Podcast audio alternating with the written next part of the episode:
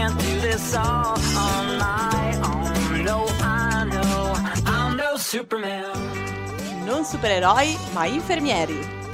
Insieme vi faremo luce sul nostro universo. Tutto questo è The Lamp. I'm no Superman. Ciao a tutti ragazzi, benvenuti alla nostra nuovissima puntata di The Lamp. Qui con noi un amico che abbiamo conosciuto forse prima alcune sue passioni e piano piano ora durante l'intervista capirete di cosa si tratta. Qui con noi Enrico Tomaiolo. Ciao Enrico. Ciao, buonasera. Ciao, ciao Enrico. Grazie, e grazie per l'invito, ragazzi. Grazie mille. Grazie a te, sicuramente ti ringrazieranno tutti i nostri radioascoltatori per la scoperta che postreremo oggi. Enrico, parlaci un po' di te. Chi, chi sei? Oh, mi chiamo Enrico Tomaiolo e sono un infermiere strumentista di sala operatoria. Lavoro a Reggio Emilia, verso all'Arcispedale Santa Maria Nuova. E sono uno strumentista di sala operatoria e le mie specialità do- con cui io lavoro sono urologia, chirurgia toracica, chirurgia vascolare, chirurgia oncologica e chirurgia d'urgenza. Copro anche le emergenze durante i turni di notte, che sono quelle di ostetricia e di, ote- e di otorino. Adesso con l'emergenza Covid sono impegnato perché il nostro profilo, il mio profilo professionale, quello di infermiere strumentista di sala operatoria, anche nurse di anestesia, oh, è un profilo che si avvicina molto a quello dell'infermiere di rianimazione. Quindi in questo periodo, con questa emergenza, siamo stati arruolati in rianimazione e da novembre che sono in turno in rianimazione. Quindi, vabbè, spieghiamo un po' magari a chi non è del mestiere. Comunque tu sei un infermiere specializzato soprattutto appunto in sala operatoria. Esattamente di cosa ti occupi per far capire bene? Tu sei lì addetto alla sterilità appunto del, del campo operatorio. Spiegaci un po'. Allora, il eh, mio lavoro consiste quello di occuparmi della sterilità, soprattutto di organizzare materiali e tecnologie della sala operatoria per ogni intervento, perché ogni intervento ha un septum diverso, quindi bisogna preparare tutto lo strumentario per cui quell'intervento c'è bisogno. Oltre a preparare lo strumentario, che oltre ai ferri, che noi spesso siamo chiamati passaferri, non solo dalle persone, diciamo, ignoranti del settore, della professione, ma anche da persone un po' più colte, come ad esempio una volta un giornalista mi disse, ah ok, quindi sei un passaferri. Ha detto, beh, è un po' riduttivo, come io dicessi che tu sei quello che usa la penna. In poche parole. Ottima Eh, risposta. Eh, la formazione per uno strumentista di sala operatoria è molto lunga. Io, ad esempio, ho conseguito un master da infermiere strumentista che mi ha dato un'ottima base e lo consiglio a tutti coloro che vogliono avvicinarsi al mondo della sala operatoria, quella di fare un master, anche se non è comunque riconosciuto. Quindi lo si fa più per amore per la professione e per non entrare in, un- in questa professione così uh, piedi scalzi, cioè senza saper nulla. E comunque la formazione, diciamo, per uno strumentista di sala operatoria per iniziare da solo va dai sei mesi a un anno Eh, ed è molto lunga e il lavoro è molto complesso. Infatti, un infermiere che entra in sala operatoria dice sempre la stessa cosa, sembra di aver iniziato oggi il mio primo giorno da infermiere, perché le tecnologie sono tante, oltre alle tecnologie anche la strumentazione e poi bisogna avere un'ottima base in anatomia e oltre all'anatomia bisogna anche conoscere le tecniche chirurgiche, bisogna conoscere gli interventi e, e diciamo cosa che non viene mai detta, bisogna anche conoscere le abitudini dei chirurghi con cui lavori insieme, che spesso eh, ogni chirurgo ha delle sue abitudini diverse, quindi bisogna ricordarle ogni volta. Sì, perché appunto non siamo passaferri, cioè non sei un passaferri perché devi anticipare le mosse del chirurgo, quindi devi capire in quell'esatto momento che cosa sta facendo, che organo sta toccando e poi sì, come dici tu, le, le abitudini. Magari quello che preferisce il suo strumento, perché mi è capitato anche di, di avere gli strumenti firmati dal chirurgo stesso che lo mh, cioè prende lo strumento in mano con un, me- modo diverso, una metodologia diversa e quindi passarlo in modo diverso cambia. E... Anche, soprattutto noi ad esempio abbiamo delle checklist in sala operatoria per ogni intervento, però che diciamo per ricordarti cosa prendere per ogni tipologia di intervento.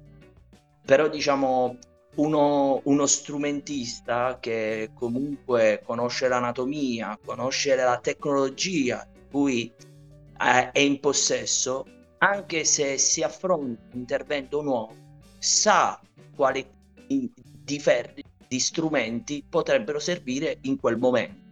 Quindi diciamo spesso si va per memoria, ma soprattutto per ragionamento.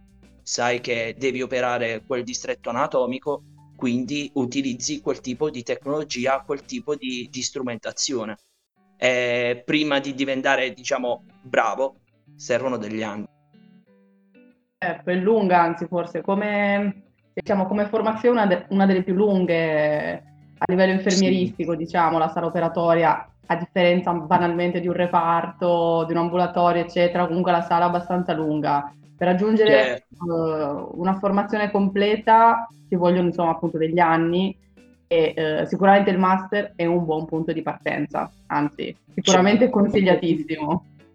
Certo, certo, consigliatissimo anche ad, per farti un esempio, nelle altre parti del mondo, di fuori dell'Italia, non esiste l'infermiere che poi si specializza, ma c'è l'università per tecnico di sala operatoria, oppure l'università per il nurse d'anestesia, cioè è un'università che dura dai 3 ai 5 anni, fai solo lo strumentista di sala operatoria e basta. Invece in Italia eh, funziona un po' diverso, eh, le specializzazioni certo. non sono ancora riconosciute, però... Sì, diciamo... in Italia l'unica differenza che abbiamo è infermiere e infermiere pediatrico. E spiegaci un po' invece il, il tuo bellissimo progetto che insomma, è quello che ti, che, che ti, rende famoso, ecco, la tua pagina su Instagram super seguita. Allora, io, io diciamo su Instagram mi chiamo Scrub Nurse Art, eh, che nasce appunto su Instagram nel 2014 ed è iniziato come ed è un raccogliatore di immagini che raffigurano la sala operatoria nelle sue varie sfaccettature. Mi piace l'idea di riprendere i dettagli del mio lavoro, far conoscere i personaggi e i membri del team, raccontare la mia passione che ho per la chirurgia e ciò che giornalmente mi ispira, ma soprattutto anche dare visibilità a quello che è la nostra professione da infermiere strumentista, che è praticamente sconosciuta. E come mi piace definirla è all'ombra della scialitica, la quale la scialitica per chi non conosce è la luce che si usa in sala operatoria che deriva dalla parola greca che significa shalos, sen- che vuol dire senza ombra, perché quando la, la sciaritica viene proiettata alle spalle del chirurgo comunque fa luce sul campo. Io invece, mi, noi strumentisti e tutti coloro che circolano al, all'interno della sala operatoria, vi dico che sono all'ombra, la quale illumina il campo operatorio, cioè il paziente, ma anche il chirurgo e il nostro lavoro viene totalmente oscurato ed è quasi invisibile agli occhi di chi non conosce la nostra professione. Perché quando si esce fuori dalla sala operatoria si ringrazia il chirurgo, non si ringrazia il, l'equipe. E quando un paziente arriva in sala operatoria diciamo, puoi dire buongiorno, come sta, qual è il tuo stato d'animo, scambiare due parole col paziente, spesso cerco di farlo ridere, ma dopodiché paziente viene addormentato e non vede nulla di ciò che succede. Allora io con uh, la mia pagina Scrap North Art voglio appunto dare luce e dare visibilità a questa professione nascosta. All'inizio la mia primissima idea era quella di fare dei quadri. Fare dei quadri utilizzando strumenti di sala operatoria. E ho fatto diversi quadri, diciamo ognuno per specialità chirurgica. E, diciamo la novità nella mia arte era quella proprio di utilizzare strumentazione di sala operatoria per fare arte. Questi quadri, diciamo, raffigurano lo strumento di sala operatoria che alcune volte viene definito come uno strumento di torture medievali, perché uno pensa alla sala operatoria e dice fai, sembra uh, lavori nella macelleria, l- le persone.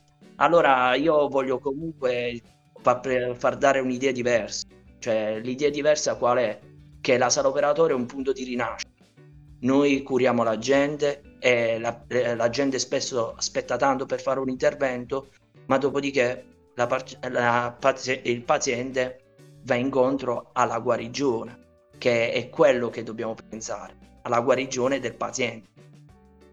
E appunto io sulla mia pagina Instagram cerco di raffigurare la sala operatoria con un, un'ottica diversa, che finora posso dire che non c'era perché di sala operatoria si vedevano solo esclusivamente immagini scientifiche, non c'era un occhio artistico, un occhio umano e quindi cerco di far vedere cosa gira in paziente, come ad esempio fare dei ritratti ai miei colleghi, far vedere appunto dei movimenti, far vedere i tavoli di, di sala operatoria che sono molto complessi, molto oh, diciamo così, organizzati in una maniera tale per avere più ordine possibile.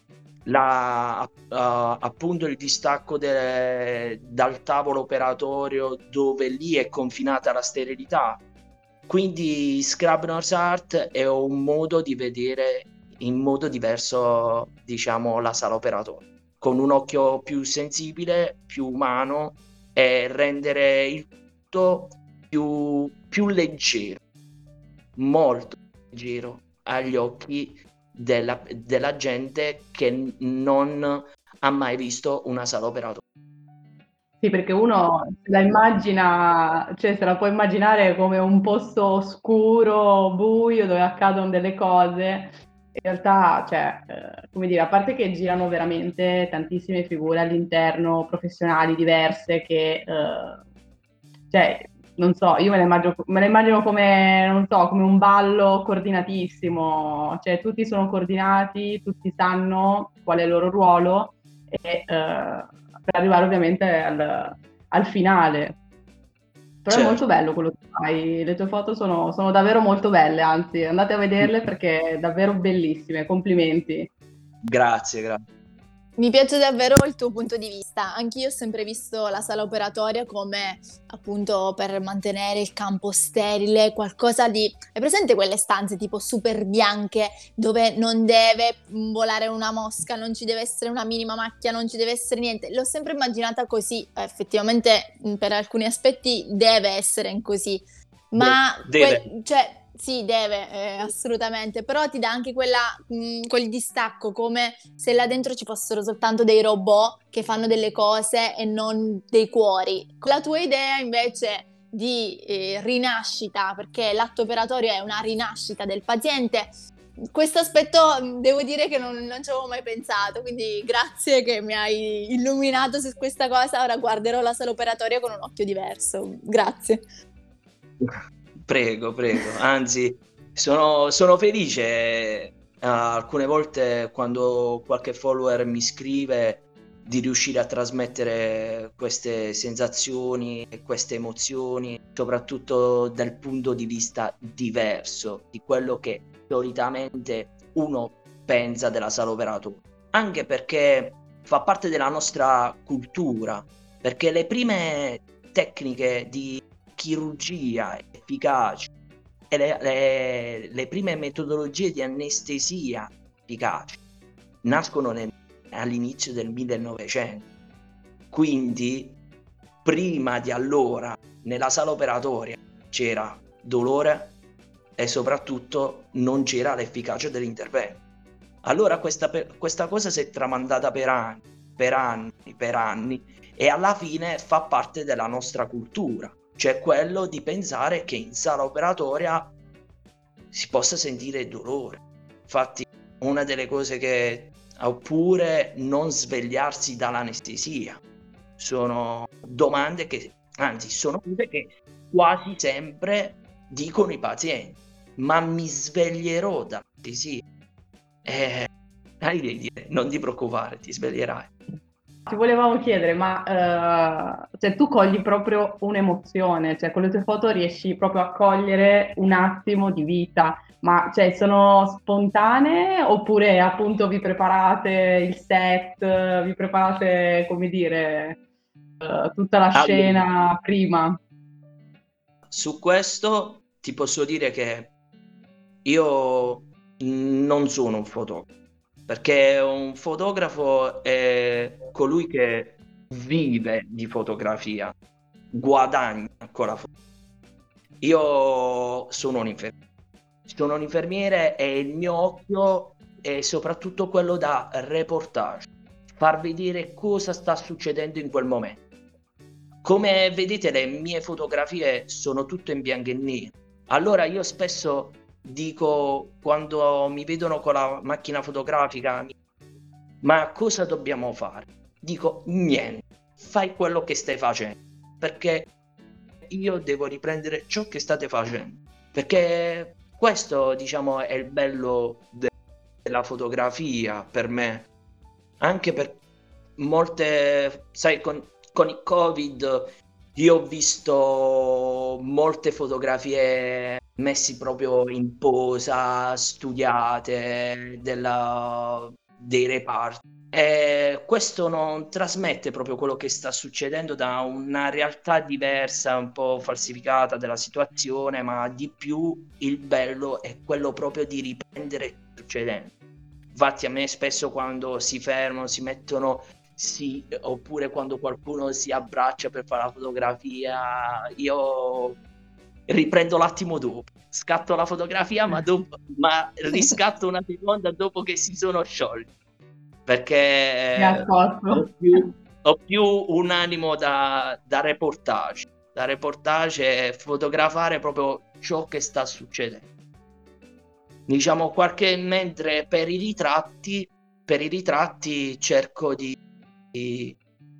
di, posizionare bene le luci, di, di fare una cosa diversa. Ma questo è solo per i ritratti e non per uh, le immagini di azione che ci sono ad esempio sul mio io fotografo mi piace pubblicare soprattutto fotografie in bianco e nero questo perché perché nelle sale operatorie ad esempio sono presenti tanti colori che dalla strumentazione alle divise al colore delle pareti.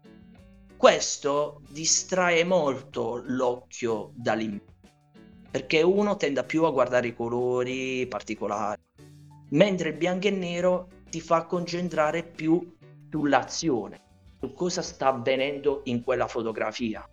Ecco perché le mie fotografie sono tutte in bianco e nero spesso mi è stato chiesto di, di pubblicare, di fare delle foto a colori, non ci riesco ancora. Per me la fotografia in bianco e nero in questo caso ormai è proprio il tuo marchio, il tuo marchio si riconosce ovunque. Qualche tempo fa ho visto proprio anche una delle tue foto, anche su riviste, copertine così, e sì, è proprio tua identificativa ormai diventato questo bianco e nero. Soprattutto questi ritratti di questi uomini, queste donne eh, con le mascherine, perché sì, con le mascherine ormai è diventata la nostra quotidianità, eh, in cui proprio si, si legge cosa provano, cioè quegli occhi, quella luce negli occhi che veramente sembra, boh, sembrano delle persone proprio in carne ed ossa davanti a noi.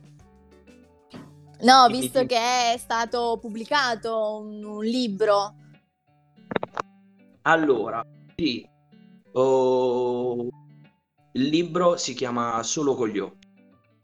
E in pratica io durante la prima ondata del Covid ho visto, ho visto il cambiamento assoluto all'ospedale, soprattutto perché il mio ospedale è stato uno tra i più colpiti dal Covid. Eh, qui a Reggio Emilia abbiamo avuto picchi di 500-600 tipi al giorno, con, abbiamo aperto tre rian- rianimazioni Covid, quindi io cioè, è stato un, proprio una cosa istintiva, ho detto io devo cercare di fotografare e documentare tutto quello che sta succedendo, perché uh, nessuno poteva entrare in ospedale, fotografi chiaramente non potevano entrare in ospedale, giornalisti non potevano entrare in ospedale, quindi tutto, tutti questi sforzi da parte nostra e questo momento storico doveva essere appunto documentato. Io quindi ho preso la mia macchina fotografica e con uh, lo stile di Scrubner's Art, di quelle fotografie di sala operatoria, l'ho applicate anche alla rianimazione. Io finivo il mio pomeriggio e in sala operatoria andavo in rianimazione, stavo lì fino alle 3, le 4 di notte a fare fotografie a, ai colleghi. Le fotografie le ho fatte un po' in tutto l'ospedale, in uh, alcuni reparti come anche il laboratorio dove sviluppavano i tamponi perché mi aveva chiamato una delle dottoresse che appunto fa capo di, di questo laboratorio ha detto perché non vieni a fotografie immaginati che loro prima del covid sviluppavano 10 tamponi al giorno e si sono trovati a sviluppare mille tamponi in un giorno. Quindi è un cambiamento totale dell'organizzazione. E io volevo, che, volevo cercare di documentare più possibile. Poi dopo le mie fotografie sono state viste da un, un editore qui di Reggio, di Reggio Emilia, e mi ha detto guarda perché non faccio e dobbiamo ricavato all'ospedale. E io ho detto ok va bene. Abbiamo fatto questo libro che appunto si chiama Solo con gli occhi che è fatto solo di fotografie c'è solo una parola che grazie, che ringrazia chi l'ha acquistato perché grazie a questi soldi eh, abbiamo raccolto all'incirca 15.000 euro in 30 giorni. Questi soldi sono stati donati al pronto soccorso di Reggio Emilia. E ora comunque il, il libro continua il suo percorso ed è venduto ed, e viene venduto oggi in tutte le librerie. Comprate, comprate, comprate perché è veramente bellissimo. E i progetti Eh. futuri quali sono? Ah, ce ne sono troppi di progetti futuri, ma deve finire prima un po' il Covid. Dalle, allora, uno tra i miei progetti che ho che partiranno quando inizierà a entrare gente nell'ospedale è quello di in pratica io ho visto che le mie foto hanno un certo impatto su prima si vedeva fotografie di sala operatoria non erano così belle perché appunto vi ho detto che erano dal punto di vista scientifico. Mentre chi ha visto le mie foto mi ha detto che trasmettono eh, trasmettono tante emozioni soprattutto emozioni. Quindi io vorrei fare un studio scientifico stampando mettendo nelle sale d'attesa della rianimazione nelle sale d'attesa della sala operatoria alcuni ritratti alcune fotografie perché quelle fotografie appunto ritraggono gli operatori con una veste diversa una veste più bella quasi no quasi da fidarsi di queste quindi io voglio metterle nelle sale d'attesa e chiedere dopo ai parenti che hanno aspettato in quest- circondate da queste foto qual- come è stata la loro perché voglio appunto alleggerire quello stato di tensione nei parenti che sono fuori aspettando un loro caro all'interno della sala operatoria e queste foto voglio che li trasmettono. State tranquilli e ci siamo noi siete in buone mani. Vorrei fare questo studio e vedere appunto è così oppure, oppure meno. E mentre c'è in atto un altro progetto fotografico che è quello dei prelievi d'organo eh, prelievi e trapianti d'organo. In pratica io sto iniziando a fotografare i prelievi d'organo e, tra- e a breve quando avrò tutta la burocrazia ok anche i trapianti per appunto far vedere cosa c'è dietro un prelievo e un trapianto d'organo quante persone vengono diciamo così lavorano dietro a, a un solo organo e fotografare dall'inizio fino alla fine, fino al follow up del paziente che è guarito, ha ricevuto l'organo e che ora sta bene. Eh, questo sia per far vedere tutta questa macchina artrice che c'è dietro, quante persone lavorano dietro. Questo è un progetto futuro che comunque durerà più di un anno diciamo, ho iniziato adesso, molto probabilmente l'anno prossimo uh, uscirà questo, questo libro, che avrà sempre una base, uno sfondo, diciamo, di donazioni per uh, il centro dei trapianti, del, di trapianti. Bellissimi progetti, veramente ammirevoli, complimenti. Speriamo di realizzarli e che vada tutto bene. Eh sì, sì, sì, sì. Poi è vero comunque la fotografia rispetto magari, non so, a una poesia, uno scritto, colpisce, colpisce subito, emoziona subito, quindi sì, secondo me il tuo, la tua ricerca scientifica andrà anche quella super bene. Speriamo, speriamo. E i nostri minuti purtroppo sono quasi terminati. Ti facciamo un'ultimissima domanda che ormai è diventata la nostra domanda di rito. Per te Mhm. cosa significa essere infermiere? Eh, soprattutto in questo periodo, soprattutto in questo periodo, e soprattutto per il lavoro che faccio, che comunque sono uno strumentista di sala operatoria, ho delle grandi responsabilità, soprattutto oh, sul paziente, ad esempio quello di non dimenticare un ferro, eh, quello di non dimenticare una garza. Eh, ed essere infermiere oggi non lo si deve fare per, per soldi, ma lo si deve fare soprattutto per amore per la professione e basta.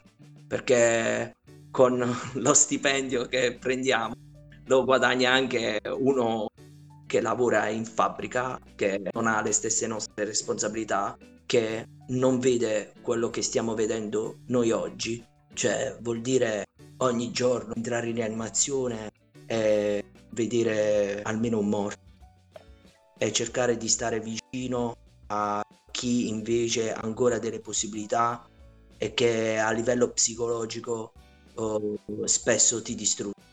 Eh, ma grazie all'amore per, per la nostra professione, diciamo, puoi andare avanti. Ecco perché io oggi dico uno se deve fare l'infermiere lo deve fare proprio per passione. Sì, piano piano la- la- dobbiamo far capire che noi ci mettiamo tanta passione, tanta professionalità da ottenere anche uno stipendio adeguato. Io mi auguro anche questo. Speriamo un giorno, ma chi lo sa. Dobbiamo batterci, dobbiamo farci sentire. Piano piano riusciremo. Sono da, da questo punto di vista io. Riusciremo soltanto se, se siamo uniti. Se siamo uniti e riusciamo a far sentire insieme le, le nostre problematiche, forse qualcuno ci ascolterà. Speriamo, dai. Grazie mille Enrico comunque per, per essere stato nostro ospite e per averci insomma spiegato questo bellissimo progetto. Grazie mille Leti, ci vediamo alla prossima puntata. Ciao a tutti. Grazie a voi ragazze. Ciao. Ciao Enrico, ciao!